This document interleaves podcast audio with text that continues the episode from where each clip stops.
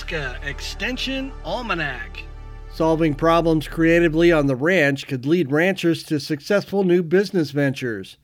Tom Field, director of the U N L Engler Entrepreneurship Program, says entrepreneurial success on the ranch isn't much different than any other areas of business. You know, I've, I've struggled, frankly, with the topic that, you know, entrepreneurial success in ranching, is that different than entrepreneurial success in in high tech or hospitality or or uh, craftsmanship or or retail or wherever entrepreneurship might play out. And I think the answer is, is that entrepreneurial success ultimately comes down to a person's perspective and their mindset and the way that they approach um, problems and challenges, and, and whether or not they see the world as a, as a fixed um, asset, or whether they see opportunity even in some of the, the smallest and, and, and, and most remote of places. So I think it's mindset more than anything else. And, and there's really not, you know, I wish there were a recipe, just, you know, do A, then B, then C, kind of like making box brownies, right? Just do these three things, do them right, put them at the right temperature. When you're done, you have brownies. Um, unfortunately, entrepreneurship, you know, is, it's, it, it's a, it's an uncertain approach in an uncertain time with an uncertain outcome. Sort of like Shackelford's, you know, advertisement for a crew to go to Antarctica with him in the early nineteen hundreds, you know, looking for stalwart, adventurous people uh, for a mission with limited opportunity for survival and success. Um, please apply. I think that that ultimately the, the, the entrepreneurial brain is one that says, I'm going to question the status quo.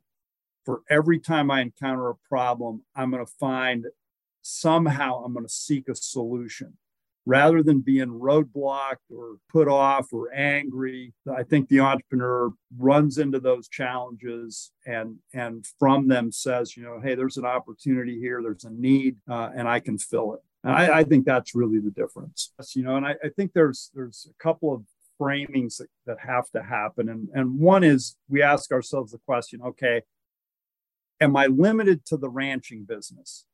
And and that's an important question to ask. When I encounter successful, we call serial entrepreneurs, regardless of whether where they live, whether they're Silicon Valley serial entrepreneurs or they're um, you know Bridgeport, Nebraska entrepreneurs, the most successful folks are ones who do not limit themselves to their current activities.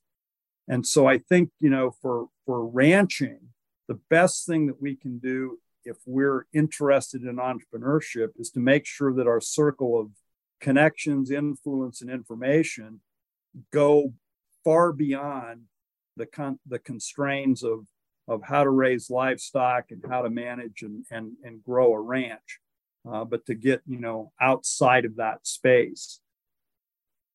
And I think people, you know, that, that, that comes naturally to some and, and, and more difficult to others, but what I've learned is that most every entrepreneur that's really successful usually is in an industry that they did not intend to be in.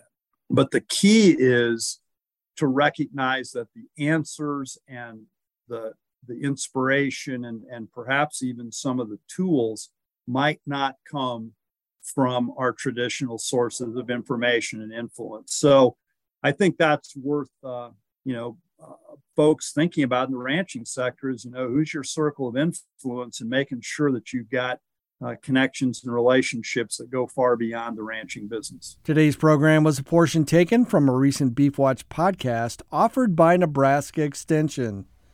To hear the entire interview, go to beef dot U N L dot E D U or download from Apple Podcasts. For Nebraska Extension Almanac, I'm Brad Mills. Nebraska Extension Almanac is a production of I E N R Media and Nebraska Extension. For more information on how your university is serving Nebraskans, go to extension dot U N L dot E D U.